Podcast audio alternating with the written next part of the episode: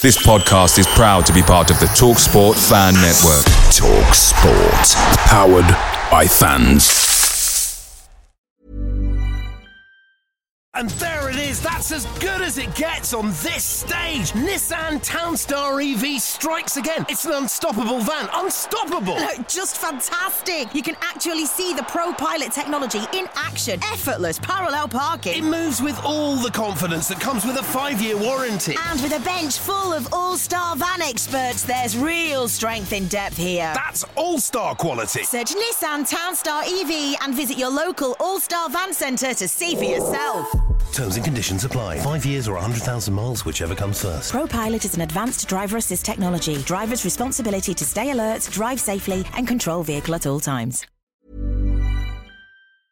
The Talksport Fan Network is proudly supported by McDelivery, bringing you the food you love. McDelivery brings a top tier lineup of food right to your door. No matter the result, you'll always be winning with McDelivery. Order now on the McDonald's app and you'll get rewards points delivered too. So that ordering today means some tasty rewards for tomorrow. Only via app at participating restaurants. 18 plus rewards registration required. Points only on menu items, delivery fee and terms apply. See mcdonalds.com. When I go home late at night, this is a song that I really like to sing right now, so I'll play it for you. It's uh, called My Old Man.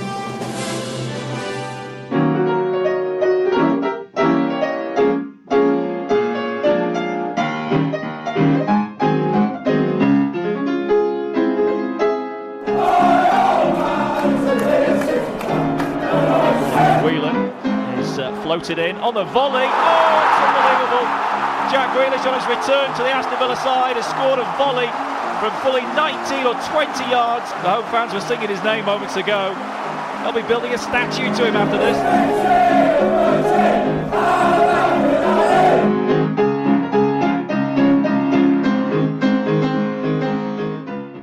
Welcome to the Jack Grealish podcast show. I'm David Michael, the editor of jackgrealish.com. Joining me, my fellow Jack Grealish fans, Dan Rogers from the jackgrealishunderground.com and also Hello. Chris Bird from the Upper Jack Grealish stand. Welcome.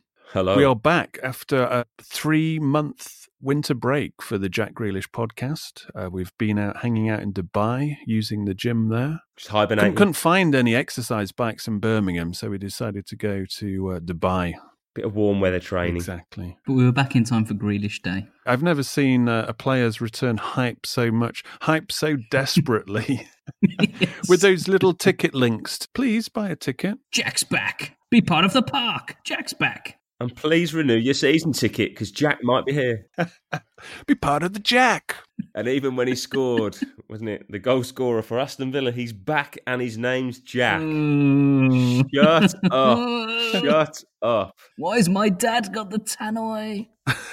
Dad, put the mic down. It's not karaoke.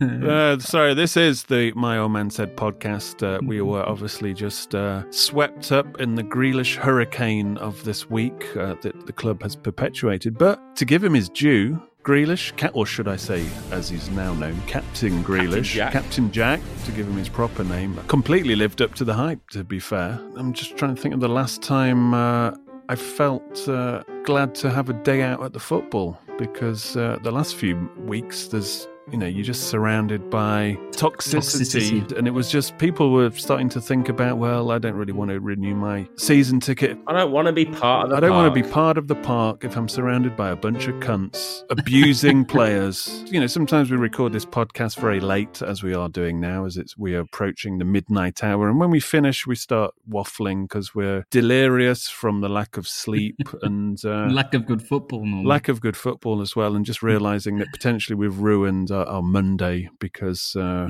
yes. we're going to feel like shit. And we start talking about, I think it was a few weeks ago, we were trying to describe ways to describe those people, and everybody knows who we're talking about. There's always somebody who sits either behind you or to the left, to the right, or in front of you that's just persistently, like a hobby horse, will have one player that he always slags off. Every block has one, I'm sure. Every block has And one. every every season ticket holder has someone who they've been stuck next to for years. yeah. And so we, we were we were coming up with names for these people. We're gonna we were gonna use them as hashtags. Uh, it will catch on. I promise you, it will catch on. Uh, we had the twat at the twat back. at the back. We had the cunt in, Cunt in the front. cunt in front. And I'm particularly proud of the anti Semite on the right.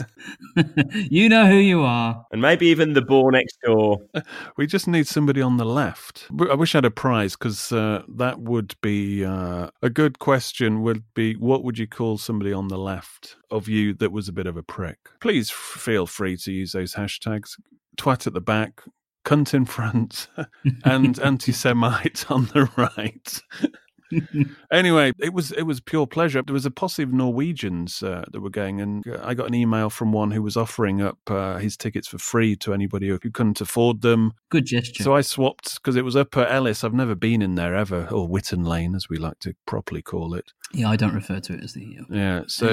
Whit- Witton Lane upper. So first time. I think it's the last section of a stand I've never been in. So uh, the invitation was too much, and so I also invited. I put it out on Facebook and invited uh, a chappie called Matthew and his young son, who uh, I think they were season ticket holders up until about three years ago, and then just I don't know if it was like I don't want to spend any more money on this, or uh, but so they were back at the park, part of the park, and we had a good time. We had a we had a great time. All good vibes. People were laughing around us, laughing at some of the things that we were saying, laughing at uh, Matthew's expression when Grealish's goal went in while he was mid Balti pie. oh, what? I tell you what, is there a finer What a place to be? And I I wish I took a picture because it was just jaw dropping. Balti pie hanging out of it.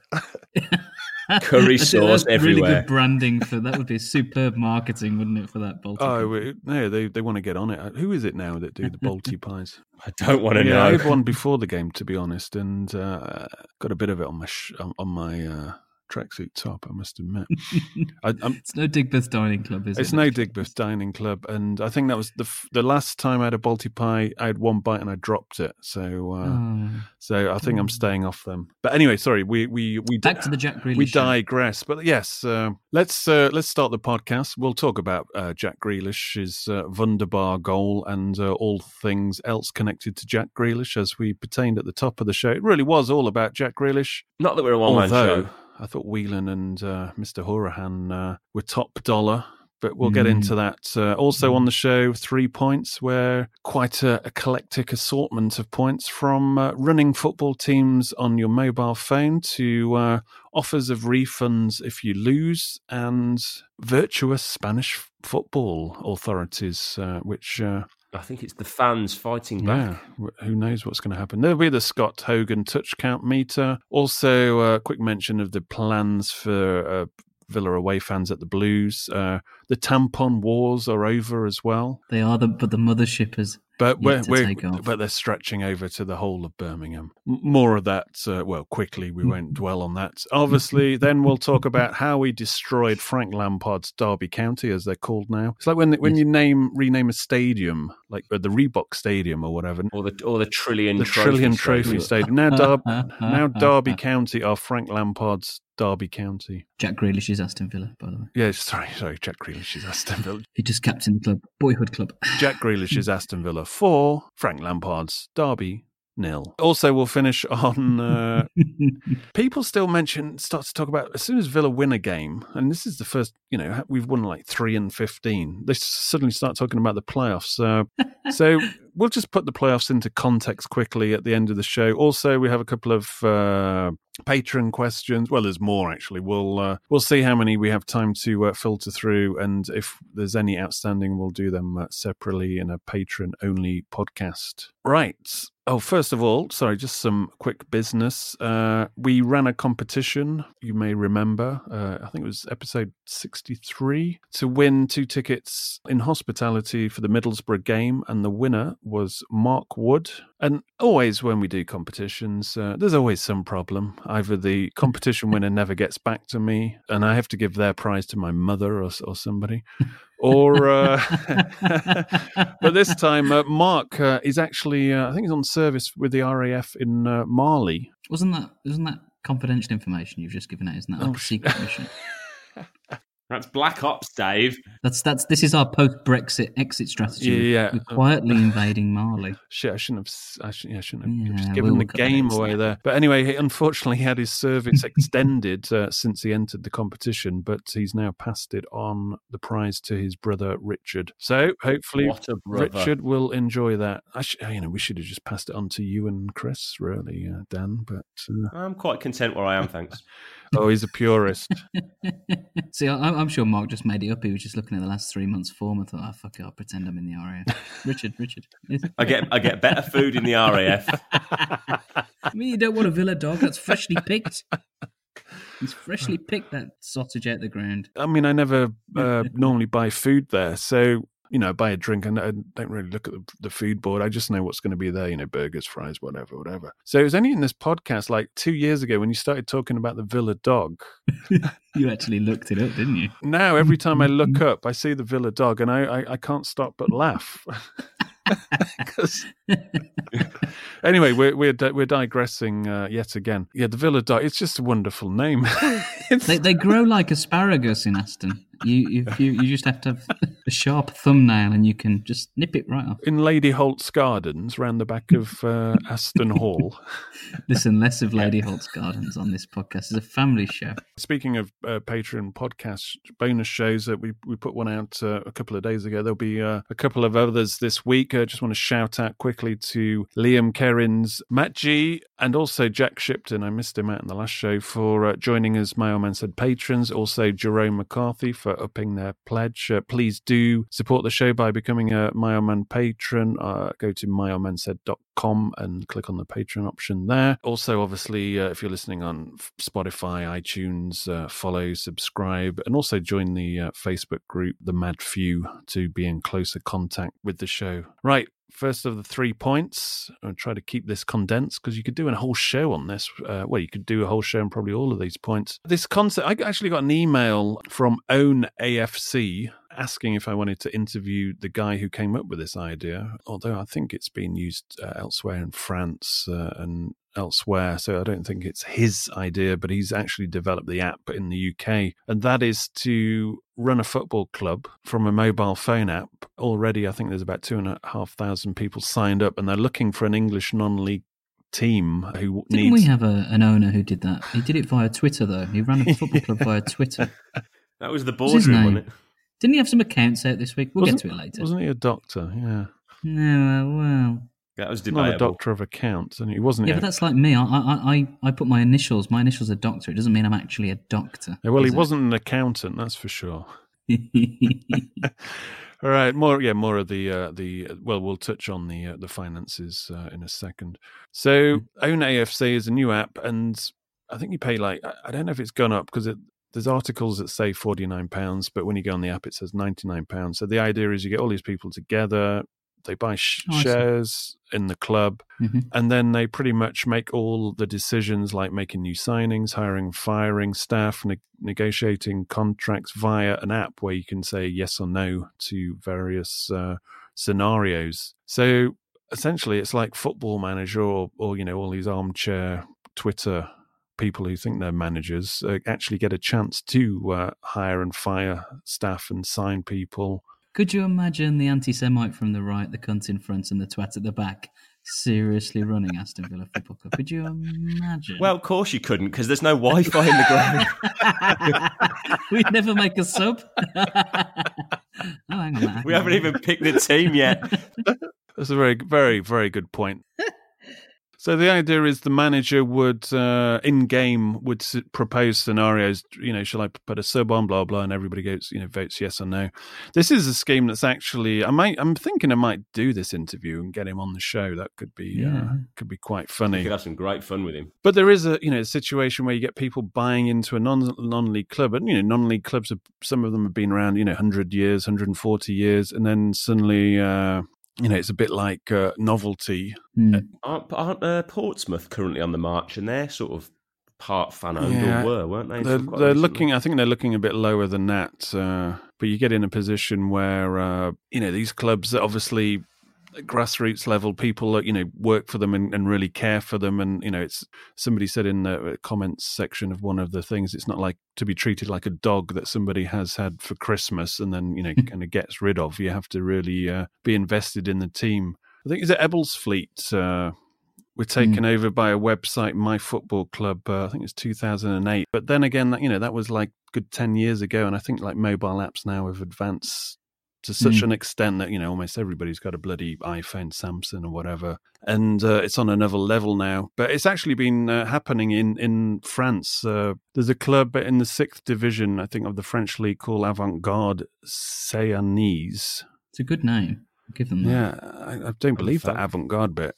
They won promotion allegedly, and uh, the manager's been there for about seven years, and he basically sums it up as saying um, he's you know the bit he likes about the job is you know the day-to-day interaction with the players which you don't actually lose obviously using this way and he said most of the time his uh, his views are essentially backed up by what fans uh, think as well. So there's there's kind of been a synergy, but uh, I don't know. Can you uh, can you see this taken over? Honestly, no the only problem is other clubs have kicked up a fuss because they have to obviously film all these games, and they actually have uh, let's let's say the filming levels and uh, the the infrastructure around it is a, is a bit more advanced than AVTV, and we're talking about sixth division French league here because they've got Optastats running through it, they've got uh, proper proper you know TV angles and everything because people can watch the actual games in app as well, so you can obviously be at home or around the world wherever watching this game and making the decisions just to tie into Villa and also the, the last game. And uh, interesting how many Villa fans were watching Rams TV as opposed to AV TV.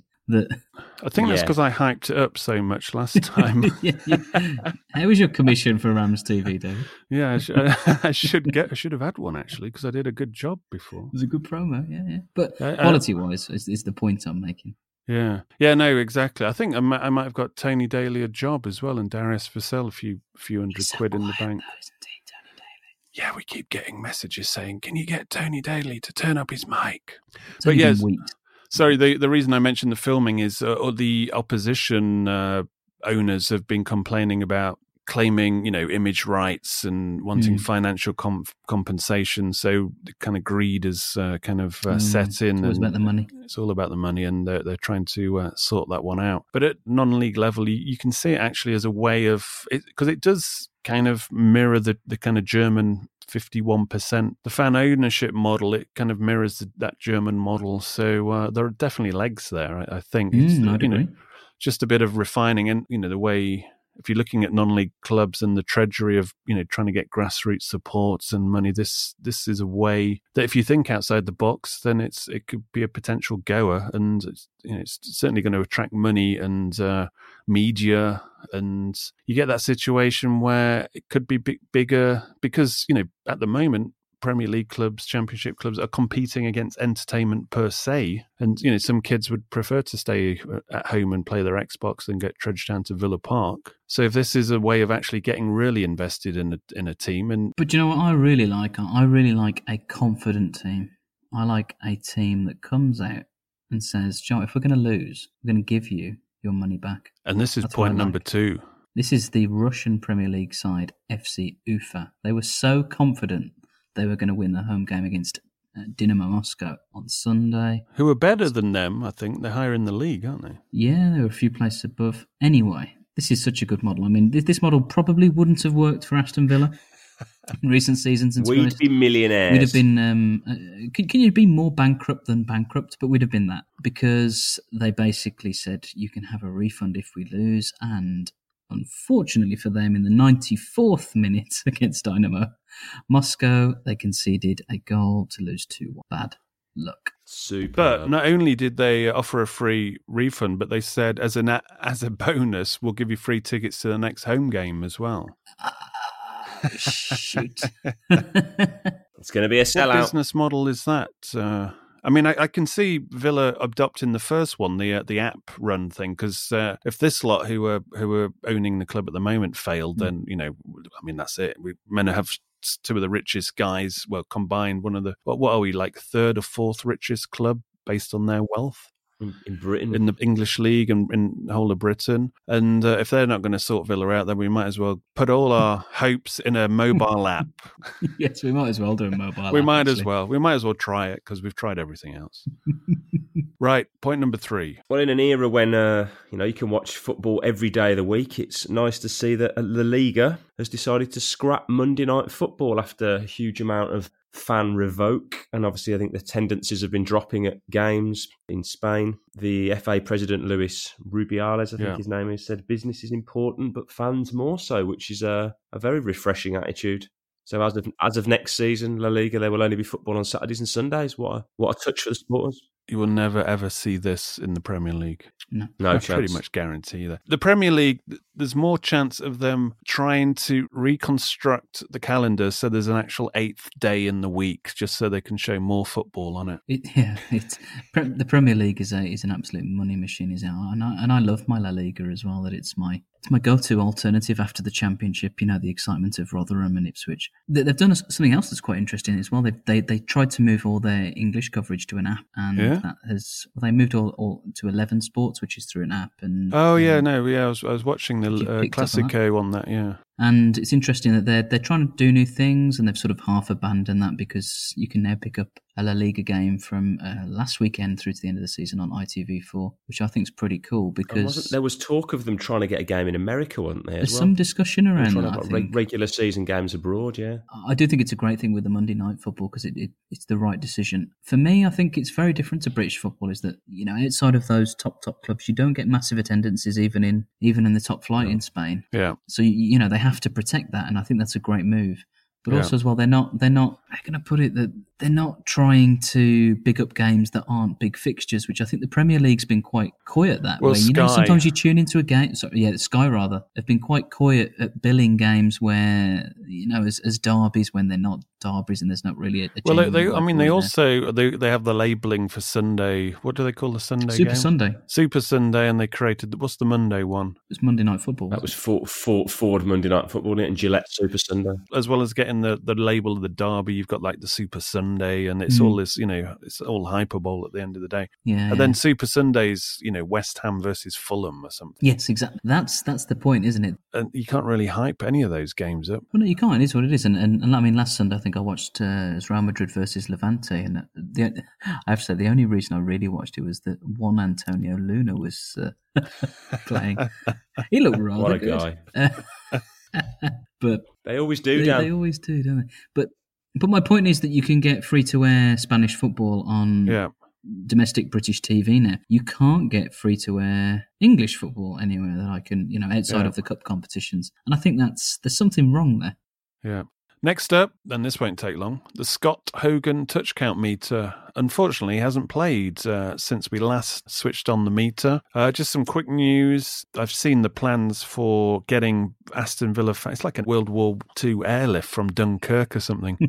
getting Aston Villa away fans out of St Andrews uh, for, the, from Duddeston. for the upcoming uh, derby. There's uh, in, there will be no holdback this time. Uh, finally, they've the police and also uh, various fan reps have convinced Birmingham, the club uh, who have resisted. Uh, Leaving out the more the northern exit, I can't remember the name of the exit, but basically to get people on uh, Emmeline Street, which at the north of uh, Stadium. If you if you're looking at it uh, on a let's say Google Maps, and to avoid uh, the roundabout and the junction at uh, Cov Road, where uh, people tend to loiter and there's potential uh, flare ups. Uh, last time there was meant to be a holdback of 20, 30 minutes, and uh, people were just, Blues fans were just loitering around, and it was building up and building up, and Villa fans were there still at 90 minutes, which, uh, you know, civil liberties, etc., is just unacceptable. So they've got a road where all the coaches will be, and hopefully it's uh, it's going to be a winner. Of course, people will complain that they can't go this way and they can't go that way, but the idea is is you will get out and you will get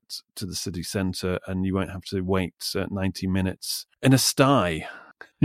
So let's see how that goes. Uh, fingers crossed, it will be uh, three points and a, and a swift exit out as well. In other news, this was a strange one. Uh, at, at the Villa game, uh, it's coming up to half time. I think Grealish had just uh, lashed home. And then I uh, got a picture from uh, Joe Villafan, who's also on the fan consultation group, of the ladies' toilets with uh, trays giving away free sanitary products, which is something I uh, pitched to the club in August. And I, there's a movement called On the Ball, which is basically uh, getting football clubs to highlight period poverty, where one in 10 girls can't afford uh, period products, but it's also uh, a big statement on inclusivity for women at football clubs. It's, for example, uh, if you have a period emergency, and you know sometimes periods last longer than you expect, or they just flare up when you're not expecting them and if you're caught short if you've forgotten it then it's you know you got to improvise and you know the the villa program or a villa dog really doesn't cut it. Especially the especially the villa dog. I wouldn't i wouldn't want to eat a villa dog never mind uh... anyway. Yeah, it's not ketchup. Um moving on. Moving on. So uh I just thought it would be a no- non-brainer when I mentioned because uh, you know a lot of clubs have signed up from your Celtics to your Liverpool. It's just doing the right thing, isn't it? Manchester City have just recently signed up the Baggies. The uh, Wolves already do it. But the And Blues just- have got have gone one better. They've got a full tampon-shaped airship ahead of the. It's like the Hindenburg. Yeah, actually, uh, as far as I'm concerned, this was still in the air. So this week I was going to pick up the pick up the pace again, and uh, I was going to write a big article about it. And also uh, at the latest fan consultation group meeting, I was I was going to call the bluff and say there's I've got a big blimp uh, zeppelin balloon that's going to fly over Villa Park in the shape of a tampon. Just justice for on the ball campaign, and I think they've got Villa are now the seventy second team to sign up for it. Anyway, um, We're number seventy. There were seventy odd clubs before us. there was over 70 Oh clubs before us. So anyway, I get this picture, and Villa are offering free sanitary prod- products in the uh, the ladies, which uh, I was just thinking, this is a great day, uh, Villa Park. Uh, this has happened, so it's saved me a lot of hassle. Something I thought was a non-brainer. Then I found myself like arguing with people in the uh, fan consultation group and the Villa Park staff at the meetings, and you know, I was hearing things like, "Well, we asked some women in the office, and they didn't see the point of it, and they said, well, if uh, women can afford uh, tickets to games, then uh, they should be able to afford tampons." And you thought, "Oh, so that's your Greek chorus, is it? You speak to a f- few women in the office, and that's as far as it gets. This is a no-brainer. This is." Inclusivity. It's essentially being an example when football clubs, especially the size of Villa, are kind of a, a bastion in the local community. And it's to set example for other venues, other businesses in Birmingham. And, uh, you know, from the reaction, the reaction has been fantastic. And, Mm. you know, a community venture, which, you know, costs almost nothing. As I said, it's, it's just ultimately just do the yeah, right no, thing. exactly. And it's something like people, you know, people fight against it. It's like, why are you fighting against it? Just let it be. It's no big fucking deal. It's kind of like saying, "Oh well, he can afford a ticket to go to the match. He doesn't need toilet roll." Yeah, no, He can bring exactly. his I mean- own toilet roll. Exactly. what? Sometimes we haven't evolved as a race, and uh, It's have a moral compass. Fight just because it hasn't happened before doesn't mean it's uh, it shouldn't happen. And, And I think there's something about Villa Park as well, and, and, and Villa and the, the Villa bubble, where you, you you know we're lucky enough to get about the world and get apart different grounds and yeah, different different settings, and, and you you step back into Villa Park having been there, and you go, ah, we we need to modernise and actually get with it a little bit here. I mean, now now the buzzword in uh, these fan consultation group meetings, and like the staff would use it. Now I use it, and it's fit for purpose. And uh, Mm. so much of that ground is not fit for purpose. I mean, I went to Ajax uh, a few weeks ago. My, my Mm. one of my family lives out in Amsterdam. And I know uh, one of the heads of the supporter group out there who've they've got like un- over hundred thousand uh, members, and he sorted me out some tickets. And Jesus Christ, being in the upper Doug Ellis concourse The narrowest concourse known to man. compared to Ajax is it's like being on another planet, planet Ajax, where you just think I don't want to go back to Earth. Fucking hell, no way. and It's funnily, we must have housed the Ajax fans in that oh, stand. when they must have ca- they must Oh. have cried. They must have thought they were in some concentration camp or something. it's so bad. Oh. And they And lost. They lost. It's embarrassing. No, but that that upper people pay good money for a season ticket or, or a match day. Well, that's the top. That's the top. Yeah, because seat, you know I was near the halfway line, so that The view's good. The view's good. very good view and very good leg room to give But it there's its nothing due. behind. You walk through and you literally hit a wall, don't you? At the top? Yeah, because the leg room in the Holte shit, the leg room in the Trinity shit. I mean, that's not just not fit for purpose. Ajax, so you know, it was like being on a sun lounger. It was fantastic. well, they called it the Amsterdam Arena for a reason. But yeah, no. So from that point of view, you just think everything to like put Villa right is going to cost so much money. So just giving uh, female supporters and making them feel, you know, even more welcome. Emergency tampons is it's a cheap way to actually, you know, score some points because all the other ways of revamping Aston Villa's uh, stadium require promotion, really, just for the cash. Anyway, finally, we get on to. Uh, oh, it's the end of the podcast. Goodbye. that is the end of the Jack Grealish podcast. Tampon. And there it is. That's as good as it gets on this stage. Nissan Townstar EV strikes again. It's an unstoppable van. Unstoppable. Look, just fantastic. You can actually see the Pro Pilot technology in action. Effortless parallel parking. It moves with all the confidence that comes with a five-year warranty. And with a bench full of all-star van experts, there's real strength in depth here. That's all-star quality. Search Nissan Townstar EV and visit your local all-star van centre to see for yourself. Terms and conditions apply. Five years or 100,000 miles, whichever comes first. ProPilot is an advanced driver assist technology. Driver's responsibility to stay alert, drive safely, and control vehicle at all times. Ever catch yourself eating the same flavorless dinner three days in a row? Dreaming of something better? Well, HelloFresh is your guilt free dream come true, baby. It's me, Keke Palmer. Let's wake up those taste buds with hot, juicy pecan crusted chicken or garlic butter shrimp scampi. Mm. Hello Fresh. Stop dreaming of all the delicious possibilities and dig in at HelloFresh.com. Let's get this dinner party started.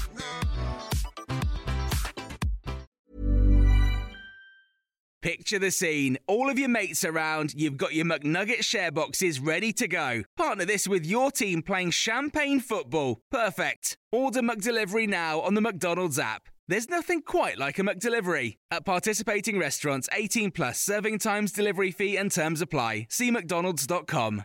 Right, so let's get to the game uh, where Jack Grealish's Aston Villa beat Frank Lampard's Derby County. And after almost scoring uh, early doors uh, to get that early goal, just set it all up and uh, away we went. It was bonkers. I mean, mm. I, I, think Derby, as we've said before, are a soft touch. So they're not somebody who can like outmuscle us and dominate us in midfield. There's somebody that the emergence of Grealish coming back in the team was like, oh, actually, I think we can win this uh, mm. if everything kind of clicks in place. And it's almost like he just pressed a big on button for the Villa midfield because it all sparked up. Whelan played sensationally, probably one of his best games I've seen from him. I'd agree with that. And we're talking about in the context of he was doing his normal breaking up play and you know getting in the tackles, but also being a bit more progressive with his passing. And you know, hello, he, yeah. he he is the man that uh, if this was the Oscars, he would be getting best supporting actor for the uh, the corner stroke pass, which they've been practicing in training, and uh, apparently Grealish was making a pig's ass of it in training, and it uh, it came well, off. Well, it doesn't matter. To, it's it's the, it's show night that matters, isn't it? That I, you know, I really enjoy. I'm, I'm, gonna I'm gonna butt in here, and there's there's two things I really enjoyed about that goal. There's some there's some fantastic angles of the goal knocking around on, on social media. There's a great angle or two or three angles from from behind Whelan as he as he pings that ball across, and that is a fantastic pinpoint ball across it leaves his foot with pace, but then it kind of floats down. It's like it's, lofted up. It, it, it's perfect. I was diagonally from the, the, the upper dug, uh, just inside, let's say halfway between the halfway line and the away fan. So I was kind of diagonally behind hmm. Grealish mm. and then that far stick. Yeah. So you just saw it dropping onto his on his right peg, and I just mm-hmm. shouted, "Volley it!" Hang on, are you taking credit for that? That yeah. was instruction. One hundred percent. It was like uh, Roy of the Rovers, where they'll have a you know the comic, and they they have the the balls coming out, and they'll have a frame of somebody shouting "volley and then the next pick is like that scorcher into the top corner. And the second, the second thing I really, really enjoyed about the goal, and it's something I appreciated live, and I thought, God, I hope, I hope the TV or something picks this up, is that the the sound of Grealish absolutely thumping the ball yeah. tra- travelled. Yeah, and yeah. It, it, it's something that it, just before that you you know you heard the ball or saw the ball rather hit the back of the net. You heard the noise, and there's some really fantastic again, and it's picked up by footage in the uh, lower north, as it would be, of the sound of the football being absolutely leathered was just fantastic. I love that. But in game, my memory of that, and we're all standing. I mean, half of us weren't celebrating because we're just stunned. Yeah, yeah, I was stunned. All these drop jaws, looking at looking at each other. Everybody's like looking up and down at each other. Like, did this just happen? And from that moment, I, uh, as I said on Twitter, when, in my memory, it, it was like 30, 40 yards. so when I, when I got back and I watched the highlights, I, I, you were I was like- disappointed. I was like, oh, it's only the edge of the box.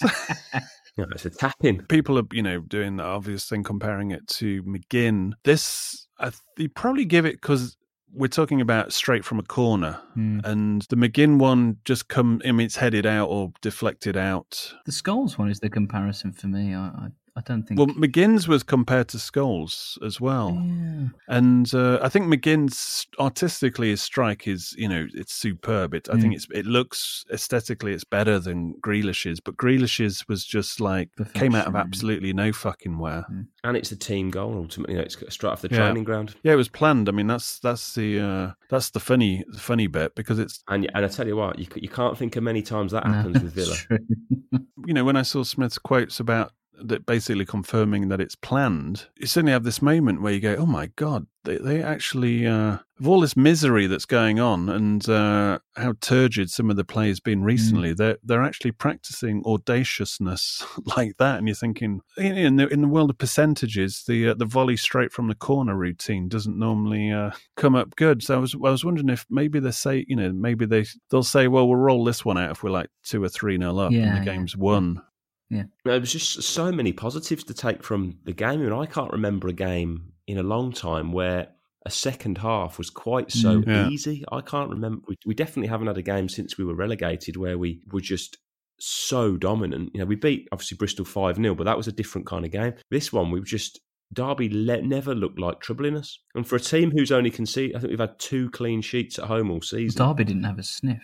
They Well, they didn't have a shot on target. I mean, I, I- sorry, I was talking about the midfield uh, being switched Mm. on by Grealish's presence. Conor Hourihane, who we've been, you know, saying should be playing further up, but we were saying that, you know, under He Bruce, and and then he was put put Yeah, back really in should. this kind of quarterback role, which Yeah, kind of yeah. worked initially, but this was a different Hourihane. I mean, he's been slated by some. Uh, this was how he should be, really. This is how he should be playing. But the Hourihane playing ideally where he should be brings up the question, obviously, with McGinn coming back and Mm. obviously Whelan playing very well, is and actually, uh, Mom's patron Kev O'Sullivan sent this in, which he wanted discussed. It's uh, just wondering if you chaps think we should stick with the team that started so well against Derby, or if we try and find a spot for McGinn to start against Small Heath. Personally, although McGinn is always in my first eleven for me, I think we have to start the same team. Hmm.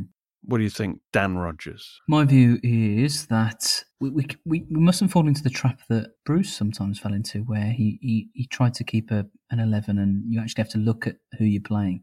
So you know, Whelan's going to require some rotation. Um, you know, Why? Look, It's only it's a whole week. I know, but it, it- let's be honest, he's, he's one of the elder statesmen of the team. I'm not saying he should be swapped out, by the way, but I think What are you saying? Well, what I'm saying is that someone like McGinn has to, you know, we have to treat all of our players the same. And one of the biggest issues with Villa, What does that mean? we're too sentimental. We're too sentimental sometimes. And McGinn's McGinn struggled over the last three months. I don't think he's been our worst player by, by any stretch, but I think his form has struggled for, for various reasons. Probably because he's been trying to do the job of three or four guys in our midfield. Yeah. Um, look, looking at looking at Small Heath, well, I wouldn't change the team for for for the Blues unnecessarily, but would bringing McGinn back in be such a I don't know is it is it necessary or would he be more effective off the bench if things weren't going well? Oh, Yeah, well, I, what I'm thinking is McGinn. We're talking St Andrews. You get fired up there. McGinn's getting stuck in, getting yellow cards all the time. Mm. While Whelan put in such a performance that it was, and it was pretty composed. He looked like uh, you obviously say he's the, the elder statesman, but he looked like his experience was actually being used for a change. He knew Mm. where to be, he knew where he was, and he since he got a bit more progressive in his passing, and he thought, well, hang on, Mm. if you're that progressive in your passing, you're not passing it back automatically all the time. Then there's a point to you. And I think his experience, a cooler head in that uh, environment, might as you say, be worth starting with. Don't you think there's there's pros and cons to both? And I, I think it's actually a very difficult team selection for uh, Smith. Yeah, because there's there's an argument for actually dropping Hourihane Mm, just to have that dynamoism of McGinn playing up with Grealish and Whelan in there as well. So you've toughened your midfield up Mm, with Whelan and and McGinn, and uh, just use your Hourihane as an impact, you know, off the bench if if we need something a bit extra up front. And that I don't know, potentially I, I could go with that, but Hourihane obviously uh, carries a serious threat. Chris Spud, what would you who would you select, Chris? Well, I mean, firstly, the other, the other thing is, of course, it's not. It's going to have to be a, a changed team because of one Tommy Elphick Mm. being injured, which is a, you know potentially a big loss because I don't know who the obvious choice to play centre. Well, I do. is. It's Kortney Hause. See, strangely, my choice would have been for once against most people's thoughts. I'd play Jedinak at centre back against Blues just because of Jutkiewicz's height, because he's not quick. And Blues are going to we're going to come under the aerial bombardment at ah. St Andrews, and I think Oh, you might might have be looked into good- the crystal ball there, Mr. Bud. You've been eating too Yeah. many Villa dogs. I've got to admit, Mr. Bird, I, I totally forgot about Jedinak because I was just presumed it would be Hause and Taylor, but and Taylor suddenly you're looking at weakness because that mm. back four. I mean, Hause is They like good. Wilfred Bouma in terms of his physique. He's like a, an ox down there, but he got forward really well against uh, Derby. He looks better and better, doesn't he? He had a fantastic game. He had a really good. I, I I will openly admit to being one of the people who were very angry walking out of the DW stadium after his debut, thinking, "What on You earth didn't mention we Chris. him for?" After a yeah, he didn't. It's the first time you Yeah. mentioned your anger. We we didn't know you got angry. dreadful. What did you do? how did Um, you how did you every vent time your I've seen anger? him since, I chewed Mo's ear off all the way down the M6. Hello, Mr. Razak. Um, but every time I've seen him since, I think he's getting better with every game. He's the classic thing of a, a guy who just needed game time, but he looks a much more composed player Yeah, on no, and without the ball yeah. than Taylor. I just think in the in the spirit of keeping a balanced team, I would change Mm. as little as possible, uh, including the midfield.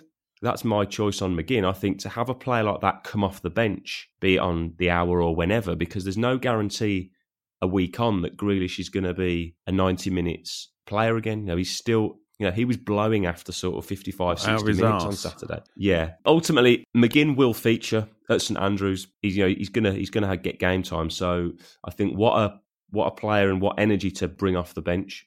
I totally see the argument actually for for pulling Hourihane out because I think Whelan in that knowing what St Andrews is like on Derby Day, having the wise old head of Whelan who will just keep it simple. And I remember last season Whelan had a really good game, didn't he, at St Andrews. He won't be Mm. phased by it at all. Someone like McGinn, I don't think he'll be phased by it, but it might be the other end of the spectrum. Is will he be really fired up having had uh, two weeks s- off? Something that- this is the this is the quandary for going to because we haven't won there since we've been relegated. Yeah. Is this is this a sign of our almost conservative way now that uh, as a collective that we, we're talking about dropping Hourihane who has just scored two goals.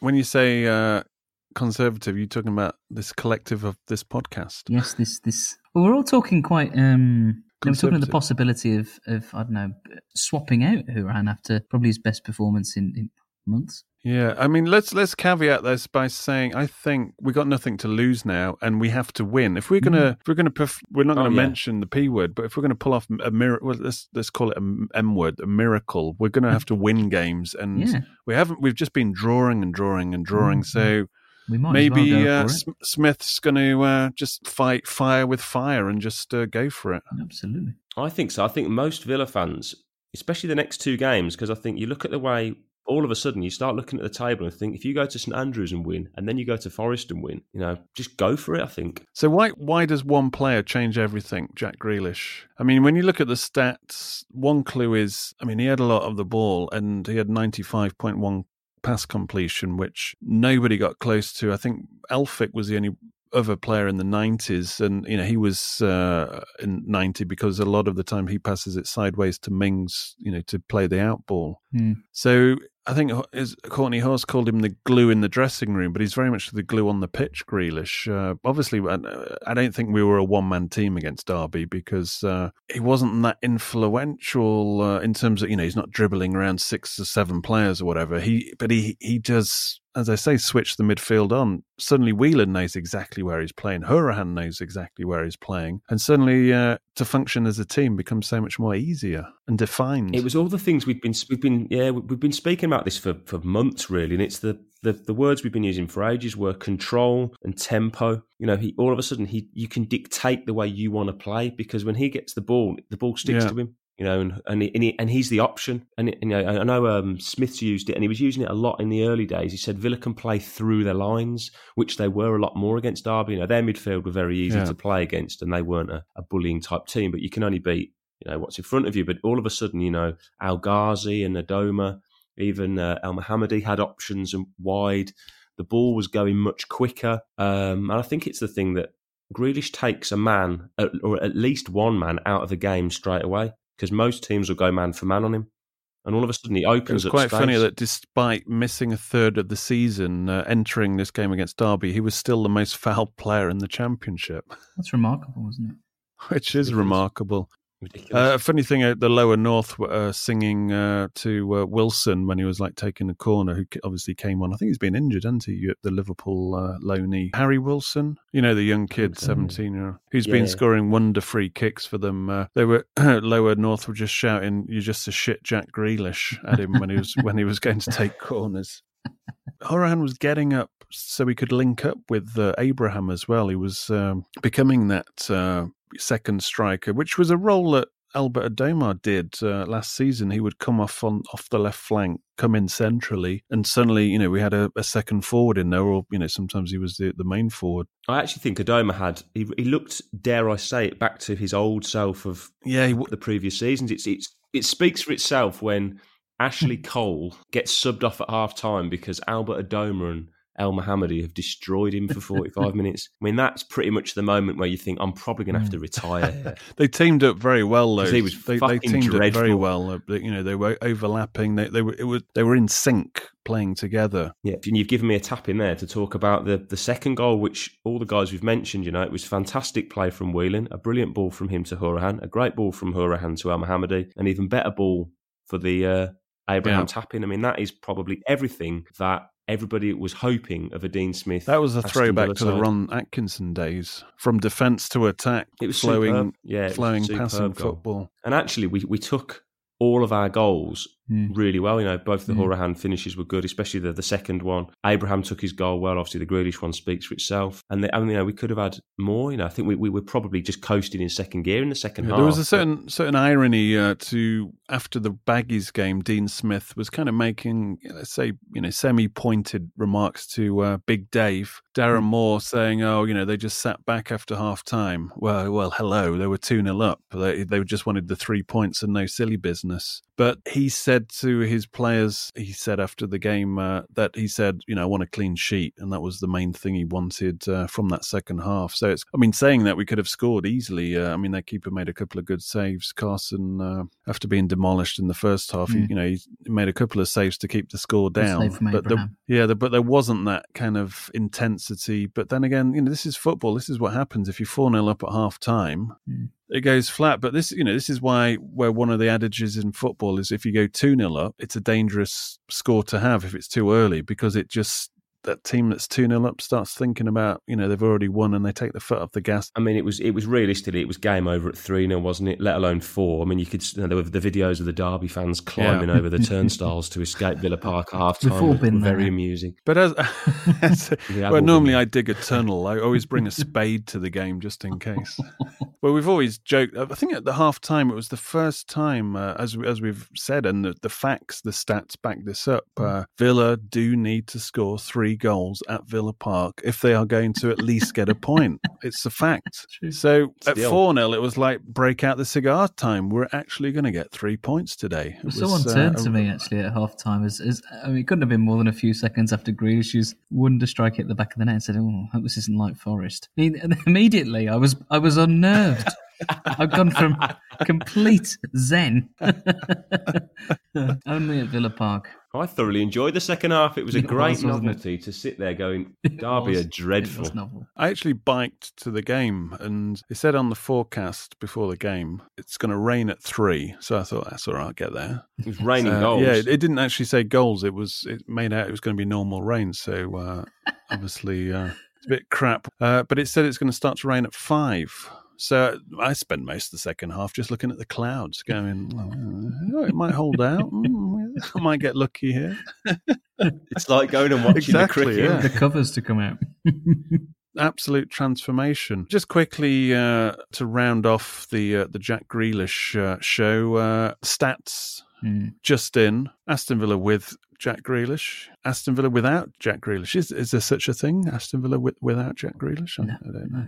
We hope not. But come uh, apparently, Dean Smith's Aston Villa with Jack Grealish in the team, and we're talking about 10 appearances, have won 60% of them. So that's obviously six wins. Without him, they've only won twice. Now, there's other factors. Obviously, there's other injuries. There's, you know, the new managerial bounce. But maybe it's it is like a perfect marriage in terms of the way that Dean Smith wants to play, and obviously the what Jack Grealish increasingly now he's uh, maturing and taking responsibility is bringing to the team. Mm. I mean, all these people are saying, you know, we're getting to the uh, conclusion, oh, this squad shit. Uh, Dean Smith needs his own players. This is crap. Grealish is like the key that kind of makes it work and makes these players work as well. And just sits in that midfield and provides the glue that, as I said, makes everybody know exactly what their role is and, you know, attack it with relish. he just he runs the game for us, doesn't he? He controls the tempo, he controls the pattern. He's everything goes through. But unfortunately, the perfect marriage, I think, potentially comes to an end if Villa don't get promoted, which obviously seems to be a long shot. Uh, I mean, we'll discuss that as the uh, the picture becomes clearer. But obviously, he hasn't completed a full season, Grealish. So there's that doubt that may devalue and uh, make of you know the larger clubs lose interest. Uh, I mean, but when you're knocking in volleys straight from corners, it kind of perks their interest up again. And potentially a very high release clause,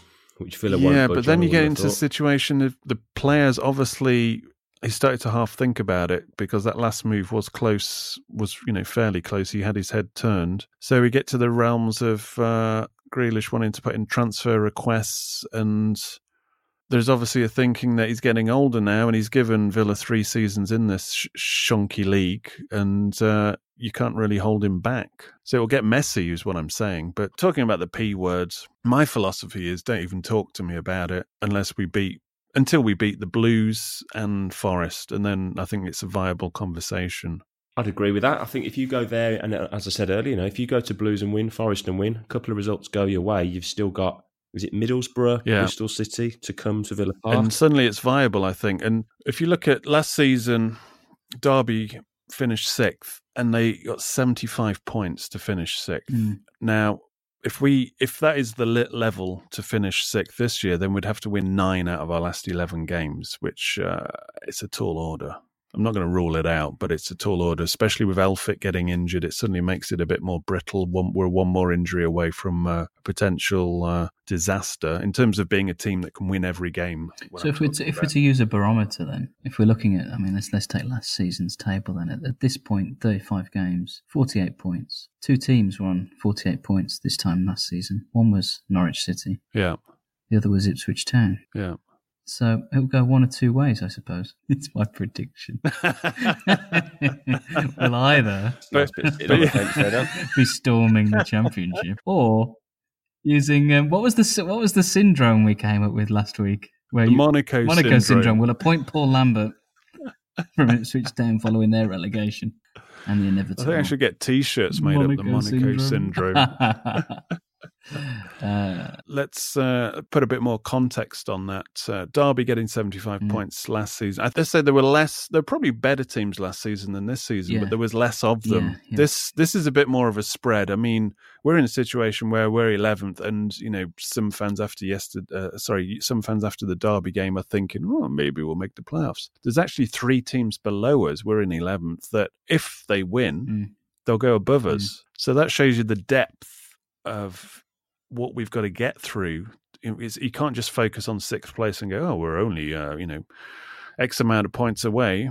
We're only uh, six points away. There's loads of other teams above us who are like obviously closer to that. mm, mm. Uh, But saying that, uh, this time last season, the sixth place was Sheffield United on 58. Mm. So the sixth place now is Bristol City. They're on 54. They've got a game in hand, but I don't know if Bristol City is a guaranteed win. I mean, they're playing Leeds uh, pretty soon. Yeah, they play Ipswich next, though, don't they? Yeah. So even if they win it, it's still less than uh, than Sheffield United were on Mm. last time. Uh, the team that dropped out was obviously Sheffield United because Villa were uh, there on 63 points last season at this time. Mm. Fulham, then your Derby managed to hang on.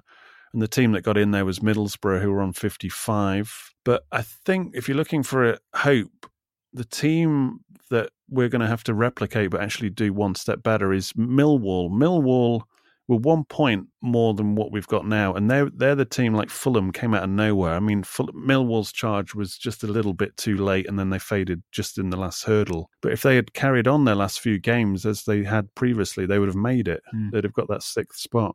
So the Millwall example, just improve on what Millwall did last Millwall season, and you syndrome might is what we make need. it Millwall syndrome. I mean, it shows. I've, I'm just looking at the fixtures now, and it's as we said about the next two. It's huge because you You're you taking two teams the, out um, that are above you as well. Mm. exactly, and then you've obviously got Middlesbrough, which is a, potentially becomes a huge game. Then then then you go into your international break where there's talk of Tuanzebe being Mm. back, Chester, but that's when you can do your real Yeah, fine playing some tuning, big- big men. and you have to get it right because then you look at the end of March through April. Blackburn It at home, up. Wednesday It away, softens up. Rotherham away, And Bristol then- at home, potentially that's, and then Bolton, Millwall. then you've got Leeds and Norwich, but potentially they could be they could have pulled away by then. unless Sheffield United make a real fight of it, I think the Baggies. I mean, I was I was I watched the Baggies Leeds game, and I said if if the Baggies really really want to uh, impose themselves on an automatic, they've got to beat Leeds, and you know they weren't even close. Let's admit it. No, million miles away. So. So I'm thinking Sheffield United are the only ones who are contending there. So out of those three, you, if you're talking purely from a Villa selfish point of view, you'd want Norwich and Leeds to uh, romp away and enter the final couple of games already up. Absolutely. And I look at I look at Middlesbrough and I think they're very they've sort of just quietly gone about their business, but they haven't really Mm. wowed anyone. They're Nah. just slowly Middlesbrough don't score chipping any away at goals it. either.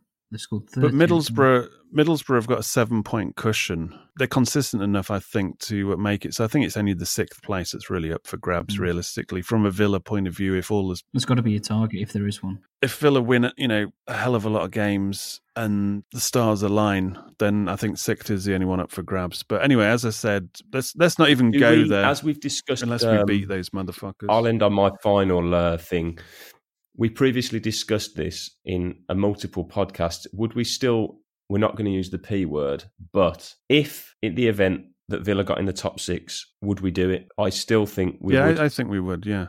Because to have got in the top six, we would be the team with the momentum. and we would wouldn't more than likely be playing Sheffield United home and away, and they thumped us over two legs. Uh, well, actually, we made a comeback at the end, but uh, couldn't claw it back. That that would be the likely game. I mean, we're all in hypothetical land here, hypothetical dreamland. You're right. We are playing for sixth place, Yeah. realistically, aren't we? we? You're not playing for fourth, or, you know, third, fourth, or fifth. Yeah. I mean, we're, we're yet to know what the crack's going to be with the Birmingham points deduction. Or Yeah, but if we well. beat them there's I think that's irrelevant in terms of our our, our future. yeah, and then of course the, it makes the game after it. But if the Blues beat us, bigger. that's game set and match because that will put them in a strong position. yeah, pretty much. we're, we're not going to recover from that. The shame I would, would, uh, kill us, tend to agree. if nothing else. Right, we'll finish on that.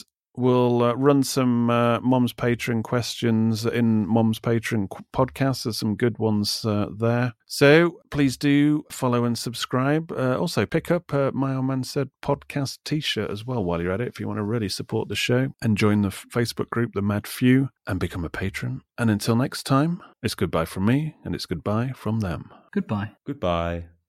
My old man said.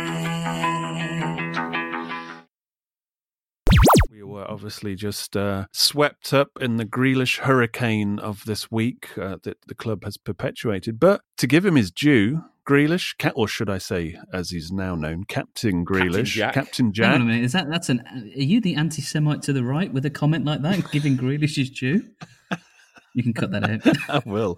Let's- let's- so just to go back to that point about Luna, I mean the, the basic equation, Aston Villa equation, is if you manage Aston Villa, your career's over afterwards. But if you're a, if you're a crap player, or or the Villa fans call you crap, you could potentially go on to good better things. You know, Joe Bennett, Luna, Westwood, West, Lowton. yeah, Tonev. We don't know where Tonev is. We'll just say his name though, just for kicks. What's Hang on, that? Alexa's talking to me. Hang on. Tonev. fucking, I said Tonev and Alexa's does not compute. He's just loaded up his Alexander Tonev playlist on Spotify. Fucking. hell. Tonev is his Alexa trigger word. Let me just pause and shut Alexa up for one second. Tonev. That's brilliant. Away days are great, but there's nothing quite like playing at home. The same goes for McDonald's. Maximize your home ground advantage with McDelivery. Order now on the McDonald's app. At participating restaurants, 18 plus serving times, delivery fee, and terms apply. See McDonald's.com. And there it is. That's as good as it gets on this stage. Nissan Townstar EV strikes again. It's an unstoppable van. Unstoppable. Look, just fantastic. You can actually see the Pro Pilot technology in action. Effortless parallel parking. It moves with all the confidence that comes with a five year warranty. And with a bench full of all star van experts, there's real strength in depth here. That's all star quality. Search Nissan Townstar EV and visit your local All Star Van Centre to see for yourself. Terms and conditions apply. Five years or 100,000 miles, whichever comes first. ProPilot is an advanced driver assist technology. Driver's responsibility to stay alert, drive safely, and control vehicle at all times.